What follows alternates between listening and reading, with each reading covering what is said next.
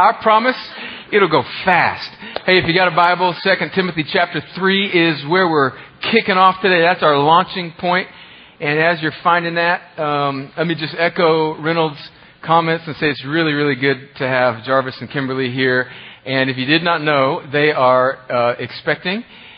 And we found out just a couple weeks ago that it's a little boy. And so I launched into full on um, campaign to try and get them because my wife vetoed this name to try and get them to name their baby boy Salvatore. But um, I don't.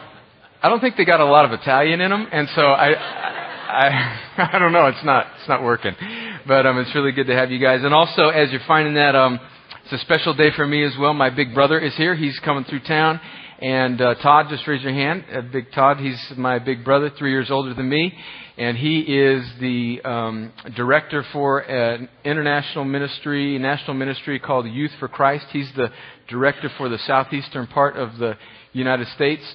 He's still living in our hometown uh, in Southern California, but he's trying to sell his house, and he's still doing the job from SoCal, coming out to the East Coast, and so he's swinging through, checking up on some chapters. So it's really, really good to have him with us.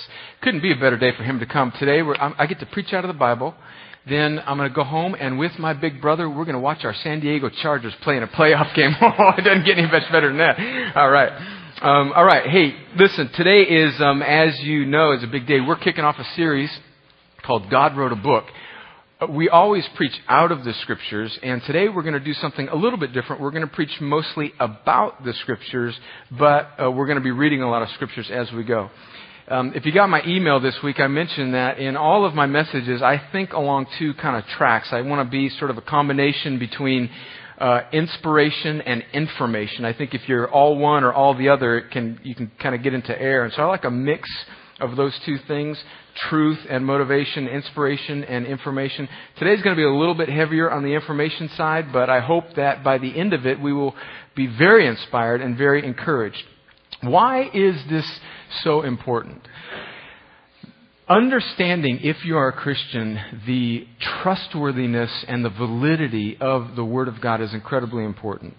It, in fact, the first words out of the devil's mouth recorded in Scripture are in Genesis chapter 3, where in the form of a serpent, he, he brings doubt into the equation and he tells Eve, Did God really say that? And so the enemy uses doubt, specifically doubt in the Bible, doubt in God's Word, as a primary vehicle of attack against us.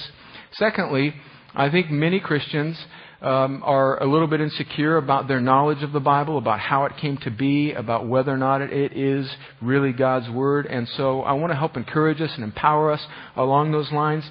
And finally, and maybe most importantly, and this is for the Christian and the person who may still be skeptical, and I hope that there are um, people in here that are still trying to figure it out. We want those folks, we want you to always be welcome at Crosspoint, is that if the Bible truly is the Word of God, then the implications of that are absolutely enormous. Then adhering to it and obeying it and striving to line up your life with it is means everything. And so the big question today is how can we know that the Bible is God's Word? Now I want to state off, state plainly at the beginning that there's absolutely no way that you can prove that with beyond the shadow of a doubt. If you did that, then this life that we live would not be a faith life that God has called us to. And secondly, there probably would have been a book or an explanation written about it by now, and we all would have had this like case closed.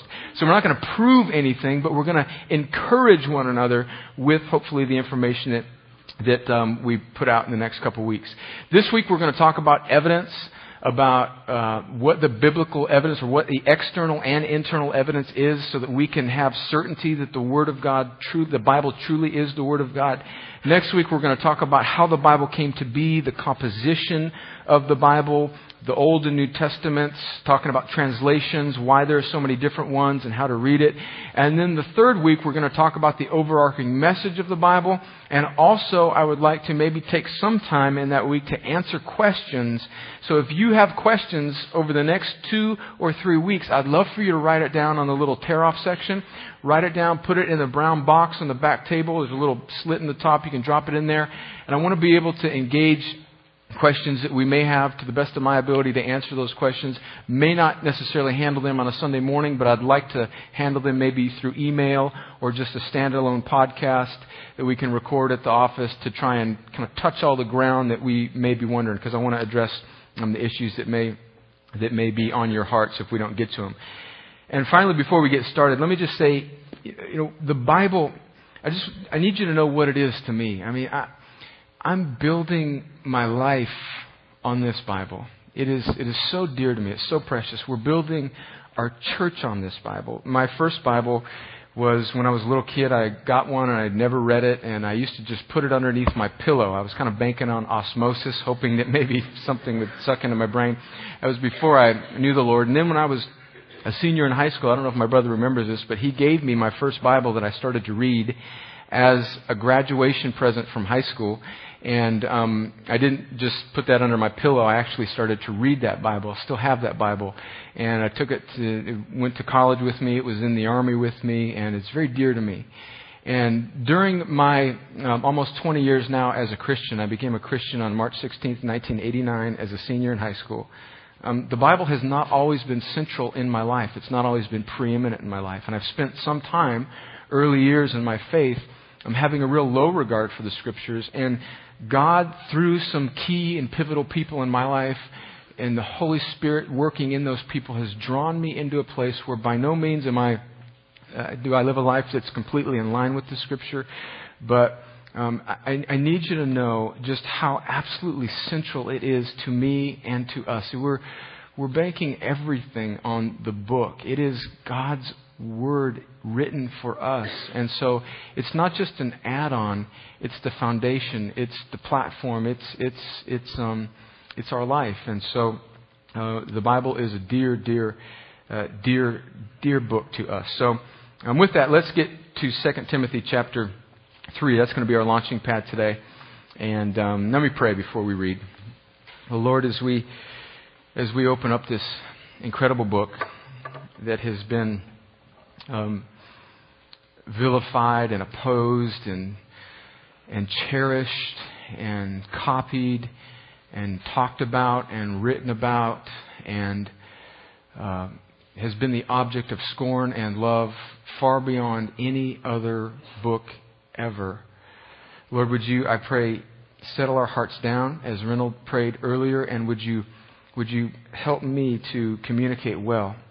Would this uh, large amount of information that we have to put out today not um, cause us to sort of check out, but God, would you give us the great grace by your Holy Spirit to engage? And for those that are Christians that already believe that the Bible is the Word of God, I pray that this would be a source of encouragement and emboldenment for our faith.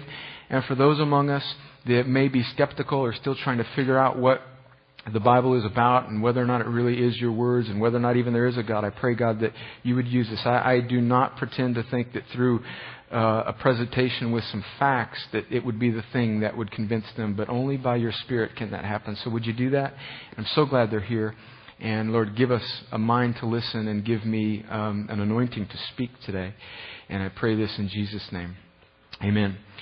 Well, this is probably the classic Bible verse on the inspiration of the Scriptures, and we'll clearly define what that is. But this is a letter that the Apostle Paul, who is the, the, um, the, the apostle of the church in the Roman Empire, spreading the church across the Roman Empire, and he is now, towards the end of his ministry, writing a letter to a young man, a young pastor named Timothy, and he writes in 2 Timothy chapter 3 and verse 14 about the scriptures. He says, But as for you, continue in what you have learned and have firmly believed, knowing from whom you learned it, and how from childhood you have been acquainted with the sacred writings. Now, when Paul's writing that, the New Testament had not been formed. I mean, he's writing this letter that's going to become one of the New Testament books.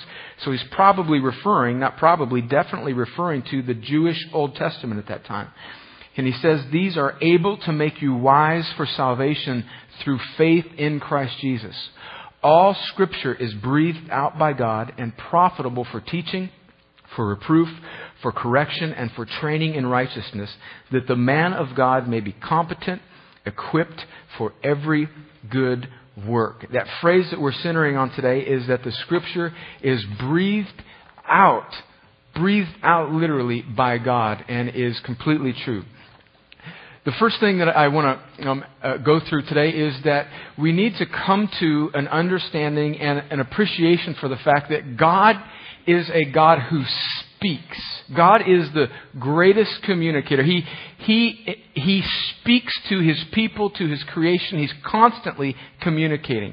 And there are two different ways that God communicates there. And you see on your outline there, number one, there's this, there's this idea of general revelation that God in the creation and in the cosmos and in every living creature in all ways, in all times, to all peoples. God is always, always, always communicating regardless of whether or not a person has ever read the Bible or knows anything about the Christian faith. And there's a couple scriptures that point to this. It's in Romans chapter 1 verses 19 through 21, Paul, the same guy who wrote to Timothy, writes to this church and he says, For what can be known about God is plain to them. He's speaking about Gentiles, in other words, just everybody in the world, because God has shown it to them.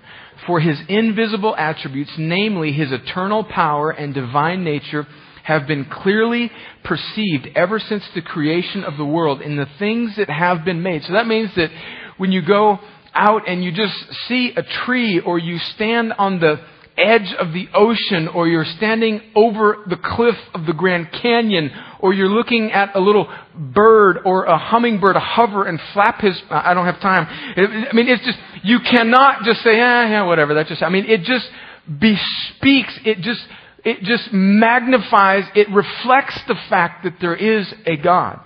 He says that because of this, everybody, they are without excuse. For although they knew God, they did not honor him as God, give thanks to him, but they became futile in their thinking, and their foolish hearts were dark, darkened. He goes on to echo the same sentiment the next chapter over in Romans chapter 2, verses 14 and 16 says this.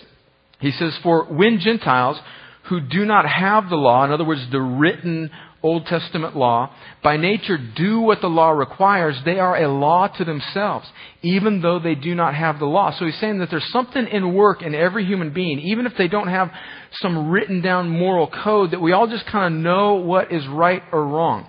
He says they show in verse 15 that the work of the law is written on their hearts while their conscience also bears witness and their conflicting thoughts accuse or even excuse them on that day. So what Paul is saying is, which is just common sense to anybody who's ever lived, is that regardless of culture, although we have differing customs, I, I my brother and I come from the country of California, and um, they don't we don't do sweet tea for breakfast. I mean, we just, I mean, just, we just, we drink different stuff over there, or we dress differently in different parts of the world, or you eat different foods. But regardless of where you are, it is never okay to kill your brother.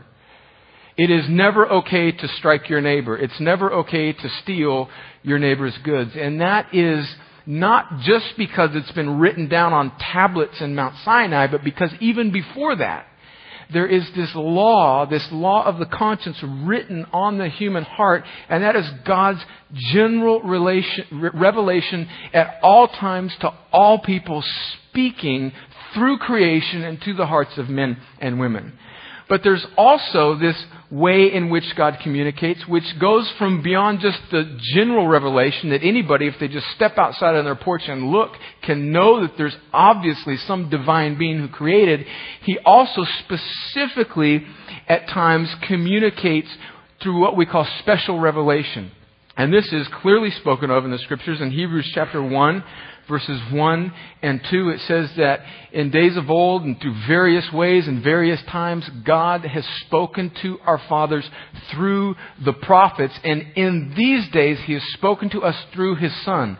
And so special revelation would include God speaking through men in the Old Testament, prophets like Jeremiah and Isaiah and Ezekiel, and speaking through men like Moses and then also the birth and the incarnation of Jesus. He's spoken to us through Christ. And then obviously the New Testament apostles that have given us the New Testament. God is speaking through a written word. And so we've got this general revelation that God is always communicating through even just creation and all its attributes. And then we've got a specific revelation where God now is, is very intentionally and in a very particular sense through His Word speaking in written form through the mouths of prophets and apostles and His sons that now becomes the written Bible for us. He's speaking to us.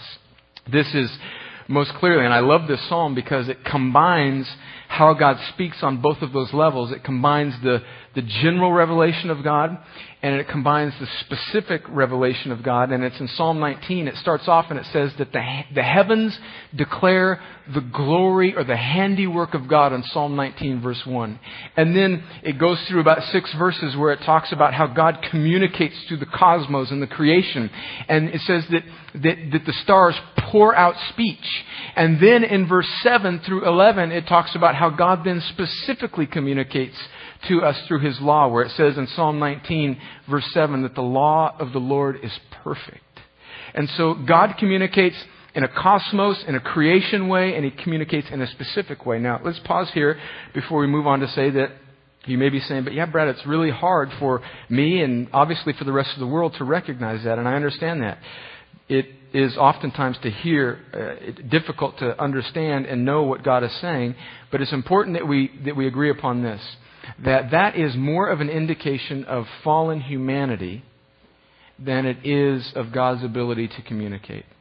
The scriptures can be very, very difficult to understand, but that is a result of our sin, not of God's inability to communicate. In fact, a very encouraging verse at the end of 2 Peter, Peter, who was an apostle of Jesus, who was one of the writers of the New Testament, said about Paul, who's another writer of the New Testament, he says, Guys, the things that Paul has written are hard to understand. So, yes, the Bible's hard to understand. In fact, one of the Bible writers said about another one of the Bible writers that is tough. That should be encouraging to us. So, the point number one is that God speaks. God speaks. Now to point number two, because we want to spend most of our time in uh, point number three answering the question, how do we know that the Bible is God's Word? The first thing that we need to establish, just so we have a ground upon which um, to work from, is that what do we as Christians believe about the Bible? These are important things that you don't get kicked around on a Sunday too often, but I think they're very important for us to establish. What, what do Christians historically believe about the Bible? What does Crosspoint believe about the Bible? Well, we believe, and this is fancy, this and uh, I was going to say 50 cents to get you a cup of coffee, but 50 cents wouldn't get you even a packet of sugar at Starbucks.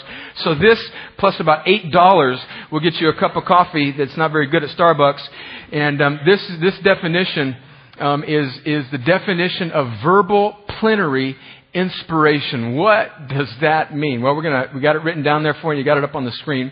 It, this, this this doctrine or this truth, which is standard amongst uh, uh, churches that are Christian, says that God supernaturally directed the human writers of Scripture so that without waiving their intelligence, their individuality, their personal feelings, their literary style, or any other factor of expression, his complete and coherent message to mankind was recorded with perfect accuracy in the original languages of Scripture. And the Scriptures were primarily written in two languages. The Old Testament is written in Hebrew, which is the language of uh, the, the Jewish people.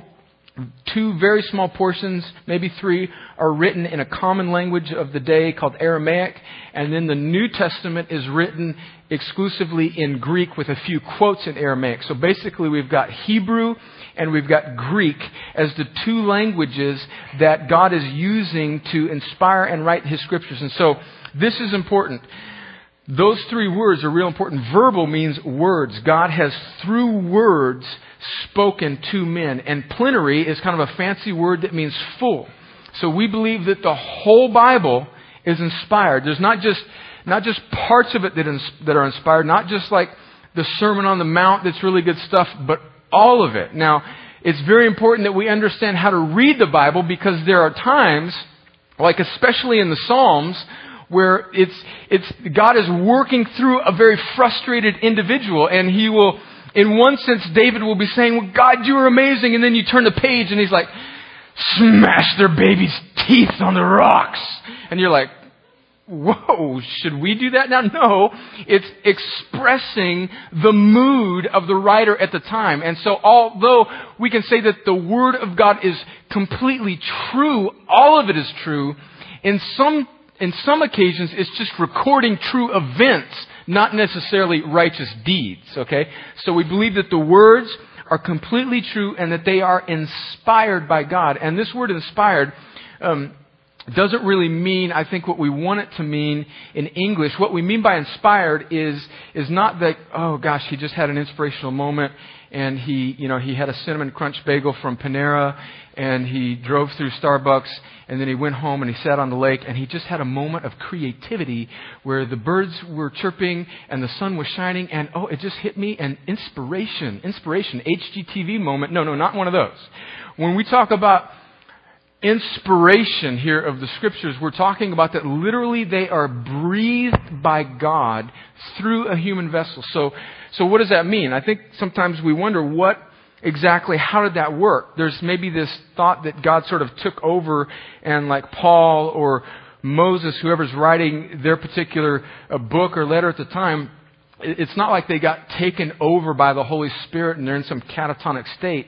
God is working incarnationally through the mood, through the personality, through the life, through the circumstance of these people, and He is directing and supernaturally superintending what they are writing so that every jot and tittle, in fact, every little crossing of the T and every dotting of the I and every word in the original writing of the scriptures we believe is completely inspired. A good verse to give us an idea of how this happened is in 1 Peter chapter 1 and verse 21 22 it says that it says that for no prophecy was ever spoken by the will of man but men spoke from God as they were carried along by the Holy Spirit. And so did the writers of Scripture at the time know they were writing a document that was inspired by God and would become eternal for our ages? I, I don't know. That, that's not a question that we, we can answer at this point. But there was a sense of authority, I'm sure, in these men as God was raising them up and using them as leaders. But the Holy Spirit is working through them and in a supernatural way to the nth degree making what comes out of their mouth onto the page the inspired word of God. And so that's what Christians believe. Now, you may not believe that. That's okay. But that's what Christians believe. I don't think actually it's okay. I think you should uh, believe that. But um, if you're not there yet, um, I hope that this will, will convince you otherwise. So that's verbal plenary inspiration. That's what we believe. Secondly, which is an important um, concept to understand that we hold to here at Crosspoint and other faithful Christian churches do, is this concept. It's a concept that dates all the way back to the Reformation um, with Martin Luther. And it's this idea of sola scriptura. That's a Latin phrase meaning Scripture alone is the teaching, and we've got a definition on the screen and in your notes. It's the teaching that Scripture is the church's only infallible and sufficient rule for deciding issues of faith and practice that involve doctrines. While the Bible does not contain all knowledge, it does contain that which is necessary for salvation. So while tradition may be valuable, it must be tested by the higher authority of Scriptures. There's another doctrine, solo, with uh, uh, instead of an A, solo, uh, not sola, but solo, which means that we use the Bible and nothing else, and we don't necessarily hold to that. What we're saying in sola scriptura is that the scriptures are the highest court of authority. But there are some issues that they don't speak to, and so if you needed uh, your oil changed and you didn't know how to do that, you're not going to find that in the Bible. Go to a mechanic. If you need um, heart surgery, go to a cardiologist. If you need a haircut, go to a barber. Uh, but that's not, well, anyway, that wasn't a good example. But, but the point is, is that there is general revelation and there is general truth, but we only accept it as Christians so long as it does not, does not um, contradict the truth of the scriptures, and so we hold scriptures as our highest court of authority, and every church tradition, everything that we do must be run under the guardrails of scripture. So there's some implications here to this. The scripture is authoritative. if it is in fact God's Word, and for, for a Christian who believes this, the implications are that if this truly is God's Word, then it is, it, it carries with it authority. You can't just choose to um, uh, read one part of the Bible and follow it. Everything is written for us. Uh, one of our presidents, Thomas Jefferson, very famously had what was called the Jefferson Bible. And he uh, sat down with the Bible one day, and some of it kind of didn't square with the way he was living and his morality. So he took a, a pair of scissors to it and cut out everything that he didn't like and came up with what is known as the Jefferson Bible. I have a copy of it. Um, we don't we don't make up the Bible. The Bible makes up us. So we believe that it's authoritative, and the Bible is clear. Now, certainly there are parts of the Bible that can be very very difficult to understand, but in issues pertaining to salvation and faith and who God is and who we are in light of that, the Bible is abundantly clear. Thirdly, the Bible is necessary. Okay, people do not become Christians apart from the revelation of the knowledge of the truth that is given to us in Scripture. Nobody walks out on their porch that's some pagan um, uh, idol worshiper and says, looks at the stars and says, "Oh, there must be a God." And I'm just going to now worship him and sit on my porch, porch and go, um, I mean, that's not, that, that general revelation may push you to special revelation, but people their salvation, every person is saved by what is in the Bible. That's why the apostle Paul writes in Romans chapter 10, he says that speaking of the gospel and the good news, the specific good news of Jesus, he says, how can they be saved unless they hear? And what he's talking about is the fact that Jesus died on a cross, rose again for the, the forgiveness of sins and the victory over sin and death. So that is the knowledge that saves, not just that there's a general God. And so the scriptures are necessary, and finally, they are sufficient for us in life. And 2 Peter chapter 1 verses 3 and 4 states this very clearly. He says, it says, His divine power has granted to us all things that pertain to life and godliness through the knowledge of Him who has called us to His own glory and excellence. So His divine power has, has given to us everything that we need for life and godliness and salvation. Okay, now we're getting into the meat of it. Question number three, and this is the heart of the issue. How can we know that the Bible really is God's Word? We're going to look at some different lines of evidence. First, a couple things that I want to emphasize, which we mentioned at the beginning, is we cannot prove anything, but we can examine the evidence and see where it points. Now, first of all, the Bible stands alone in circulation. The Bible is by far, by far the most copied and circulated book in the world. In fact, the United Bible Societies, which is an organization of a bunch of different people, not all of them, but a bunch of different organizations that distribute and sell Bibles, in just the year 2000 alone, there were 663 million copies of Scripture distributed. The Bible has been translated in over 250 languages, or over 400 languages, and portions of it have been translated into 2,500 languages. And in fact, many of those languages would not even have a written form were it not for the work of missionaries and Bible translators who go into the culture, learn their audible language, which at that point did not have a written form, and then create script for that language to then become the Bible. And that's how influential and how much it has been circulated throughout the ages.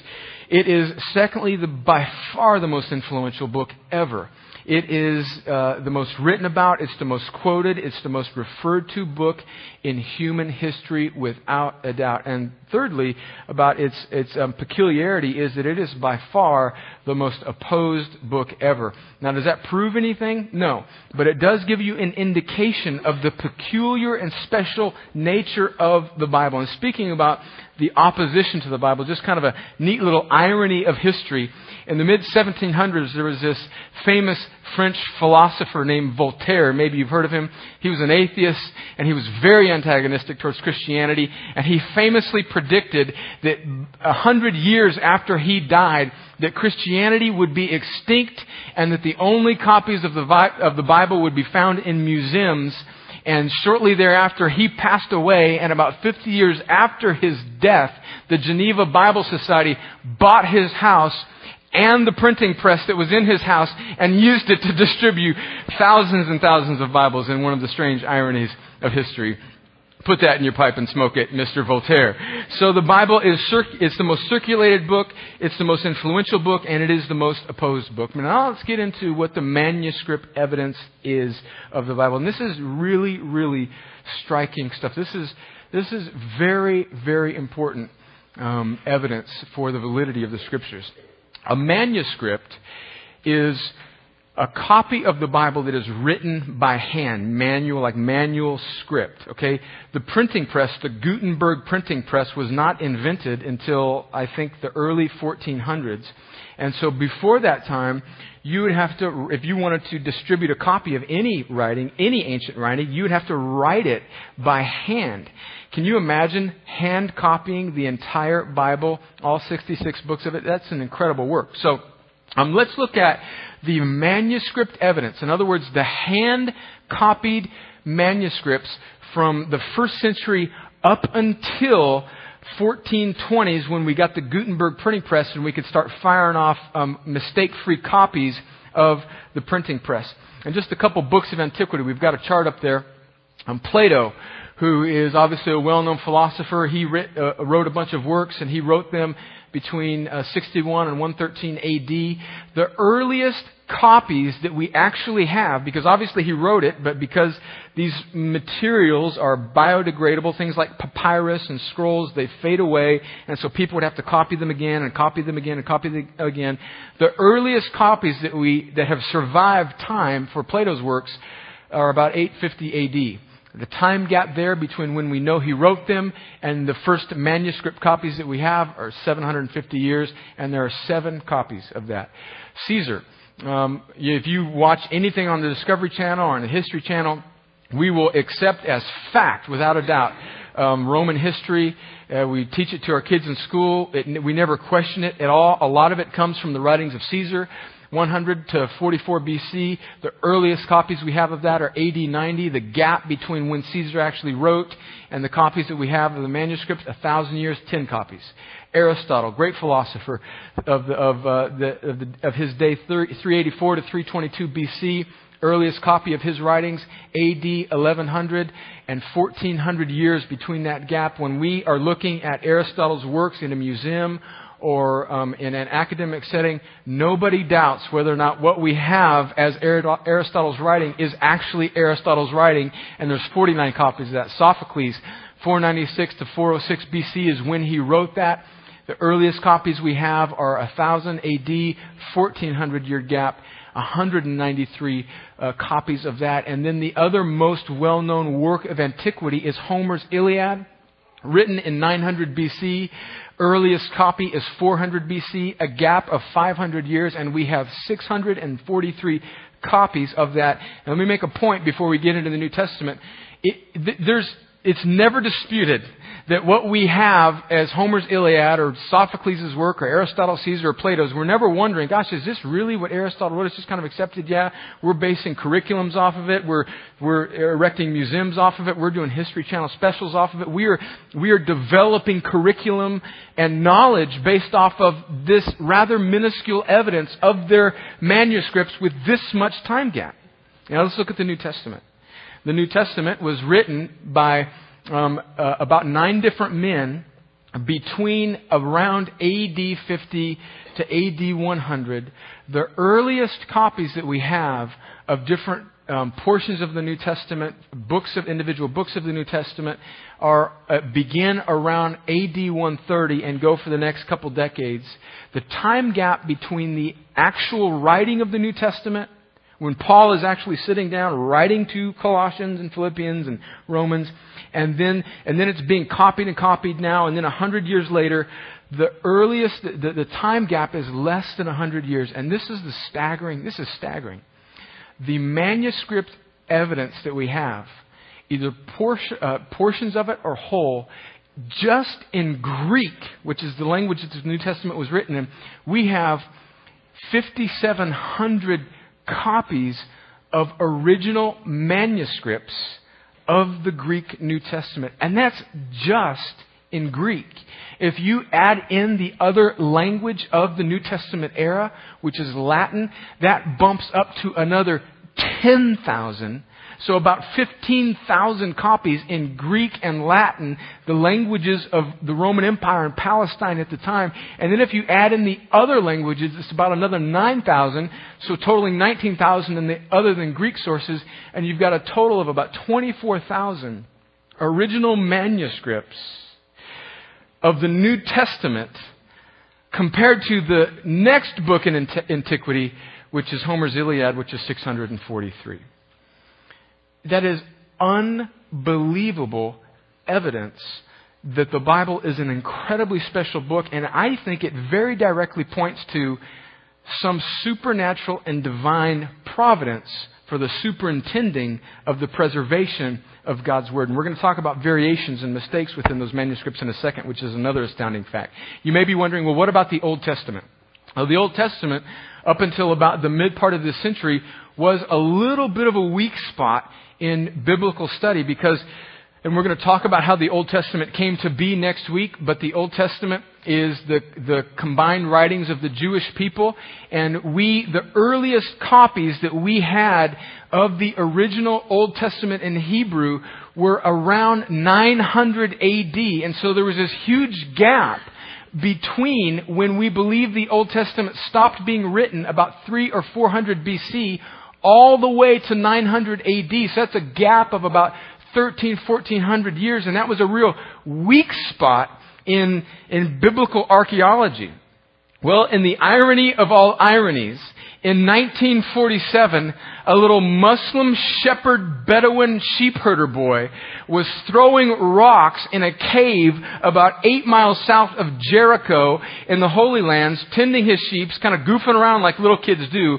And there's these caves there, and he threw a rock into one of the caves and heard a, shattering sound like pottery breaking and dove in there and found, or he walked, he kind of crawled down in there and found this huge collection of, of pottery sealed with these ancient scrolls in them evidently goes and, his name was Mohammed, by the way, in the irony of all ironies, a little Muslim shepherd boy named Mohammed finding what is now called the Dead Sea Scrolls. And then he goes and tells his dad, and they get all these people involved, biblical archaeologists come. They discover 11 caves that in these 11 caves that they, that, that the archaeologists dated back to 100 BC now, going back in time a thousand years before our previously most recent copies of the Old Testament. They dated them back a hundred years, and here's, here's the, here's the, here's the stuff because everybody that believes in the Old Testament and in the Bible, they're like, oh great, we found some scrolls of Isaiah.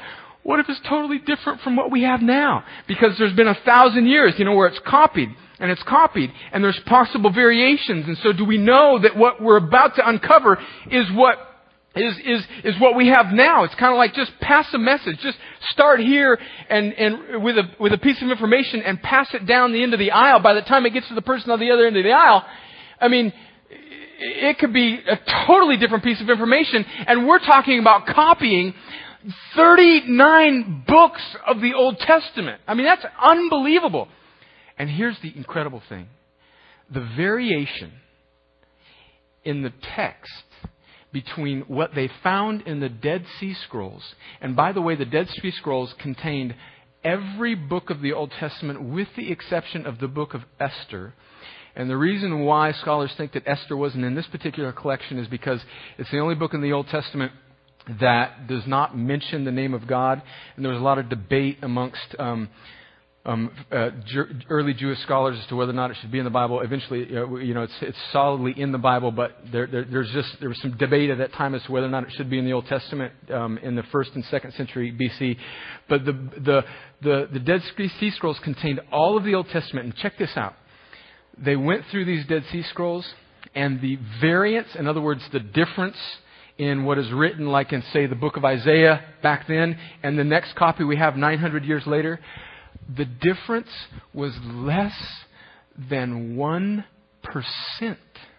And the, the differences were, were uh, well, actually, I take that back. The differences were less than 5%, but four of that 5% of difference was just like misspellings, punctuation errors, completely inconsequential stuff, and then the remaining 1% different between the 900 AD copies that we previously had and the 100 BC copies that we found, the little 1% difference was just a very few amount of word changes that did not change the meaning whatsoever of the text. It would maybe be a different word for a name for God or just a, a different way of saying it, but absolutely inconsequential to the truth that the scriptures are trying to communicate. The same thing, by the way, is true of the New Testament. We've got all of these copies of the, of, of the, of the Greek New Testament, and you've got them spreading all around the, the Europe and all around the, the Roman Empire. The variance between all of these copies of the Greek New Testament is again less than 5%, and about 4% of that is just punctuation and spelling errors. And the remaining 1% difference between all of these copies is just in, in the New Testament, like some points they'll say Jesus and some points they'll say Christ, different things like that that change the meaning. This evidence was absolutely staggering, staggering evidence. So let me stop here and say, what does this manuscript, uh, manuscript evidence mean? Does it convince us that the Bible is definitely God's Word? Does it mean, because there's this undeniable, unbelievable manuscript, physical, archaeological evidence that what we have today is what was written down in the first century and in the Old Testament. Does that prove to us that it's God's Word? No. But it does prove to us that when we're reading the book of Luke, or when we're reading Philippians, or that when we're reading Ezra, or when we're reading Nehemiah, that we are in fact reading, at least translated into English, a very, very, very, very close representation of what the original writers actually wrote. If you are a skeptic and if you do not believe in the Bible, you can choose to believe that what Luke and Paul and the other biblical writers wrote is not true. But you cannot deny that what we have today is not very, very, very, very, very close to what they actually wrote at the time. What does that prove? It doesn't prove that the Bible is definitely the Word of God, but it is jaw dropping evidence that there was some supernatural, superintending, sovereign work guiding this special book. A biblical scholar writes this. His name is F. F. Bruce. He says, If the New Testament docu- documents were a collection of secular writings, their authenticity would generally be regarded as beyond doubt. Okay, so that's manuscript evidence. Just real quickly, a couple other things. Archaeological evidence. Just a quick blurb here. Contrary to popular opinion, modern archaeology has only served to confirm rather than to deny any biblical account. Sometimes if you're talking to a friend that's maybe not a Christian, they're like, ah, yeah, but all the archaeological stuff, there's not been one archaeological discovery. In fact, secular archaeologists will use biblical books to point them in the direction of where they should be digging. The, the, the Gospel of Luke, and Luke, write, Luke writes Luke and then he writes Acts. Secular archaeologists have used that as like their base document to lead them towards an idea of what the culture was at that time. This is what a man named Archie, or I'm sorry, Gleason Archer writes and he, um, he writes this in a book called The Encyclopedia of Biblical Difficulties.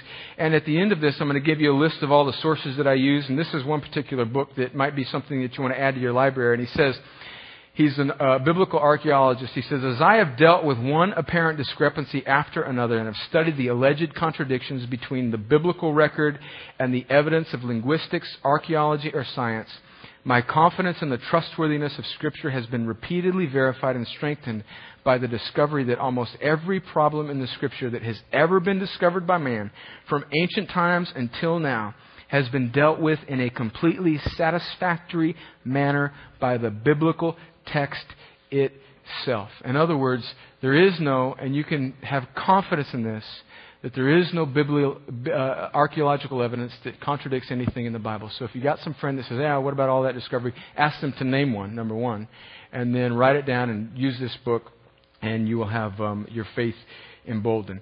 And secondly, um, apparent contradictions, again, along lines with that. Every apparent contradiction in the Bible has an explainable reason as to why it is like that, and I would encourage you to get that book, which I will show you in a couple weeks if you're struggling with that. Uh, next, next line of evidence, internal evidence, and I think this is to me the most um, the most um, encouraging and noteworthy to me personally. And then we're going to end on this: is that um, the internal evidence of the Bible is absolutely um, compelling. First of all, there's an incredible amount of fulfilled prophecy in the Bible. In fact, there are over 300 Old Testament prophecies that are literally fulfilled in the life and the death and the burial and the resurrection and the ascension of Jesus alone. It was written over a thousand year period, and it contains 300 prophecies that were fulfilled in the life of Christ. Now, you may say, if you're a skeptic that, ah, well, you know, we just kind of wrote that into the New Testament so it would fulfill that. Well, that may be the case, but to be able, the probability of being able to write that in nine different men to come along with that type of agreement is slim. Secondly, the internal evidence of the Scriptures is the experiential evidence. The Bible grips the hearts and minds of its readers. Hebrews chapter 4 and verse 12 says that the Word of God is living and active. It's sharper than any two edged sword, and it, and it pierces, it divides our soul and our spirit and our joints and our marrow, and it makes known the intentions of the heart. It is a Bible, it is a book that grips our hearts and mind. It comforts like no other book, it convicts like no other book. It condemns. I mean, people either read it and are tremendously comforted by it, or they are or they are angered by the Bible. And the Bible frees like no other book. And thirdly, and finally, the amazing continuity and agreement of the Bible is striking. The Bible was written over 1,500 years by about 40 men, written on three different continents, written in two, and then the third smaller language of Aramaic. And the agreement between the scriptures is stunning. It starts out in Genesis with paradise lost, with fellowship lost in the garden. And in Genesis chapter 3, there's the first foreshadowings of the gospel where God tells the serpent that there will come this seed of a woman that will crush you. And then through the rest of the first five books of the New Testament, there is this establishment of the law, which is God's gracious gracious intent to bring people back to Him.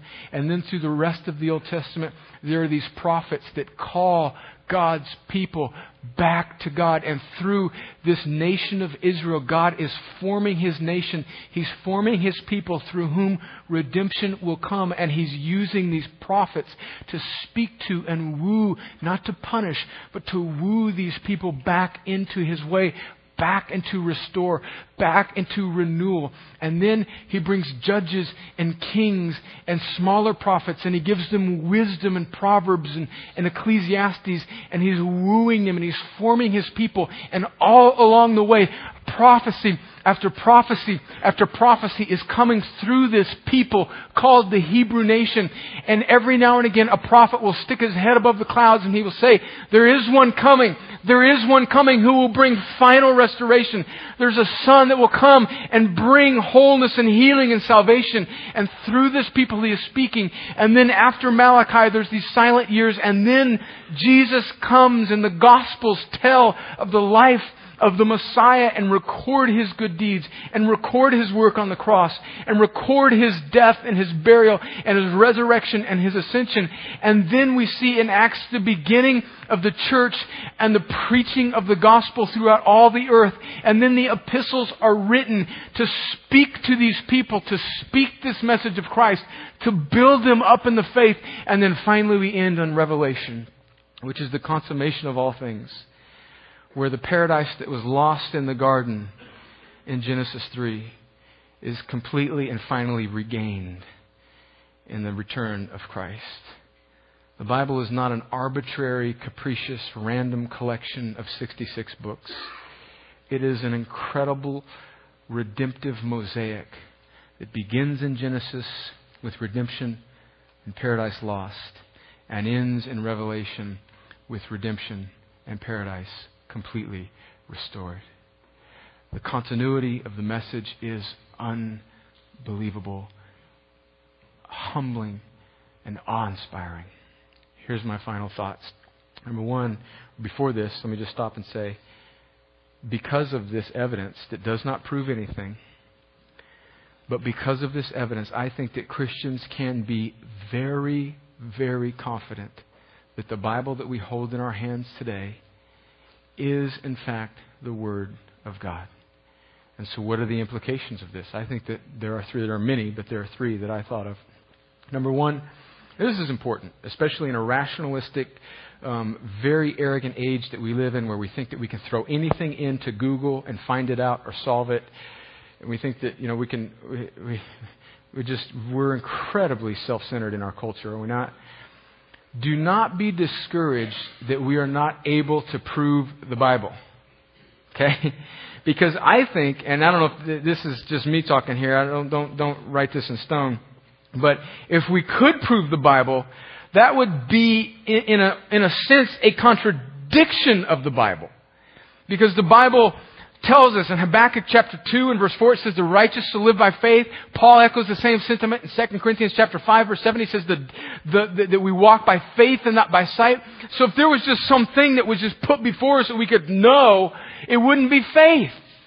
And, and it seems to me that God has determined that, that would be less self-glorifying for himself for it to be not an issue of faith. And so it takes faith mixed with the battle that we all have to figure out how God is communicating to us as we are living lives in broken, fallen humanity, which our own sin issues make it difficult to understand who God is. And so it, it, it is a faith matter. There is no complete signed, sealed, delivered answer. You may have great faith and you may have no doubts.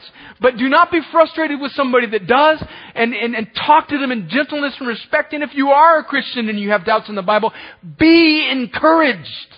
Because that is part of what makes up faith. Jesus' own cousin, whose name is John the Baptist, who preached more courageously in the face of opposition than any man probably in the Bible, preaches to Herod about his adultery with his niece slash sister-in-law. It's really crazy. It's like a Springer episode. But he preaches to Herod about his sexual immorality. And Herod says, Oh yeah? Oh yeah, you're gonna talk to me like that? He brings out this little teenage girl of his, uh, daughter-in-law of his that he had with his brother's wife who he took from her. And he says, What do you want to, what do you want from, from me? And she says, Give me that preacher's head on a platter. And so Herod sends John to prison and beheads him. And as he was waiting in prison to get his head chopped off because of some punk teenage belly dancer, he sends news to Jesus who he's about to die for. And you would think he would be convinced at that time. He sends word to Jesus and he says, Are you, you know, I just want to get this straight now. Are you really the one? And, and you know what Jesus says to him? He says, Yeah, the, go tell John. And he quotes this Old Testament prophecy. This is amazing. He quotes this Old Testament prophecy, but he leaves off the last line. And he says, Yeah, tell John. He says, Tell him that the lame walk and the blind see.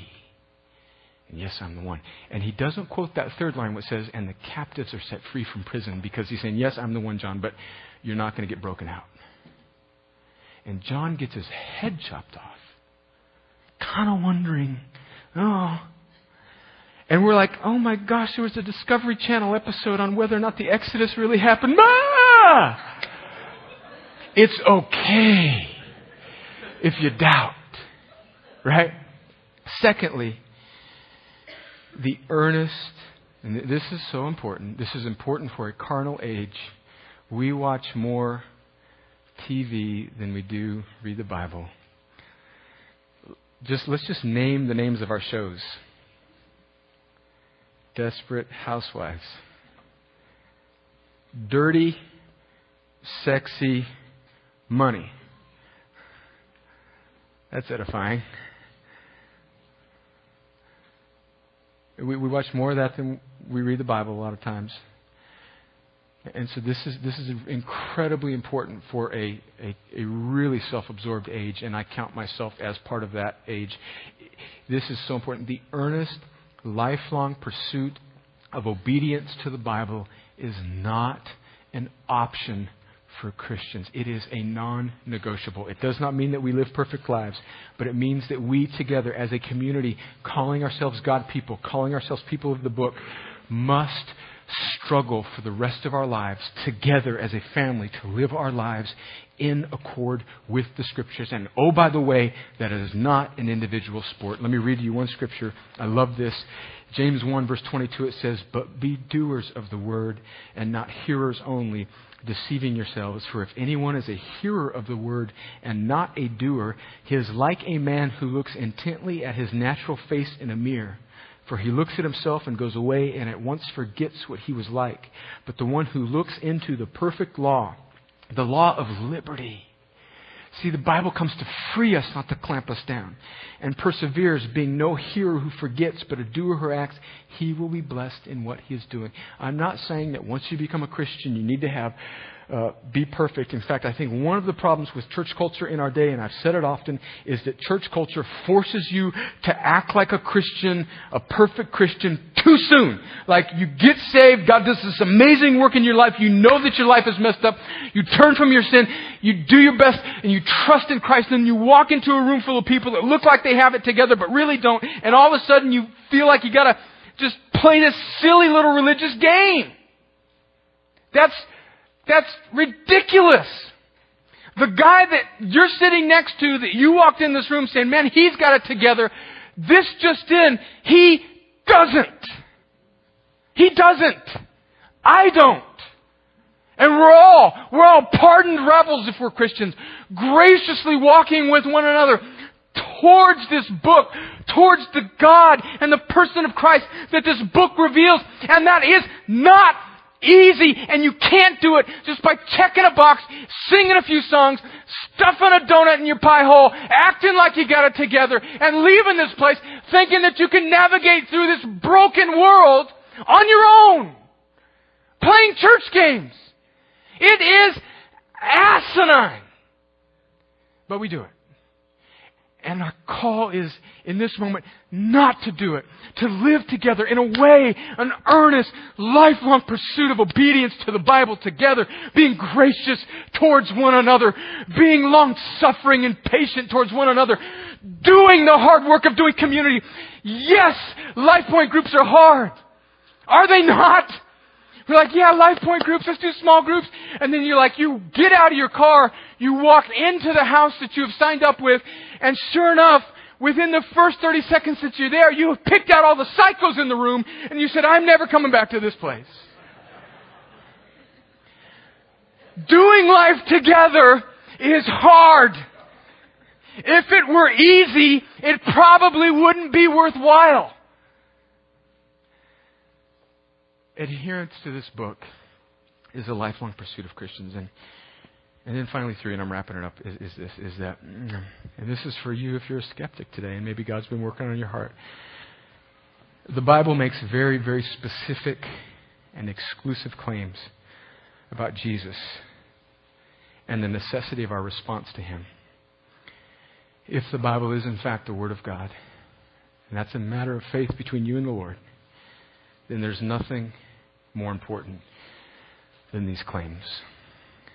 The Bible doesn't primarily tell us how to live, it tells us how Jesus lived so that we could receive him and he could live in us.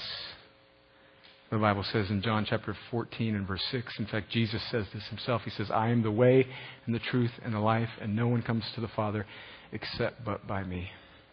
And so, my prayer today, or over the coming weeks, or as long as you may be hanging around Crosspoint, if you have not truly received that and you have not been rescued by the gracious love of God, that you would do that. How do you do that? I'll just give you two words.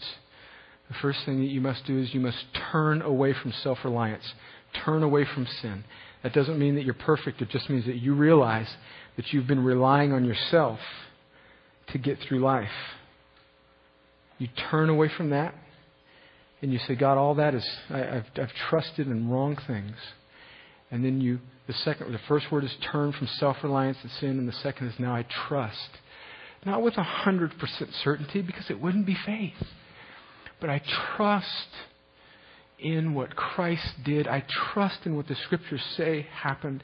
And I give my mind and my heart and my will and my decision as a conscious act to follow God. And when you do that, the Bible says that something miraculous happens, that you, you are born again, you become new. Are you perfect? No, but you begin this process of living out this life that we are all on together for those of us that are Christians. You, you must do that. You must do that. And you can simply do that by turning from sin, trusting in Christ. And as the guys are coming back to sing, you can do that as we're worshiping with a few songs here. Um, sometimes it's helpful for people to pray with somebody when they want to do that, but you can do that on your own. I'd love for you to come find me after church if that's you. But that is the whole heart of the story of the Bible. Because also, although the Bible pertains to the whole world and it pertains to the to the the door's locked. Sorry. did I say? You guys go ahead. So much for exiting stage left. that was good. That was awkward. Although the Bible is written to a community of people and to the whole world, it applies to you and to me. Uh, let's bow our heads. Lord, as we um, spend just a moment, I know the hour is late. But I, I pray that this has been profitable for us. I pray that it's encouraged Christians. And I pray that it has stirred the hearts of skeptics. And Lord, we live in an age which um, screams in our ear relevance, functionality, social acceptance,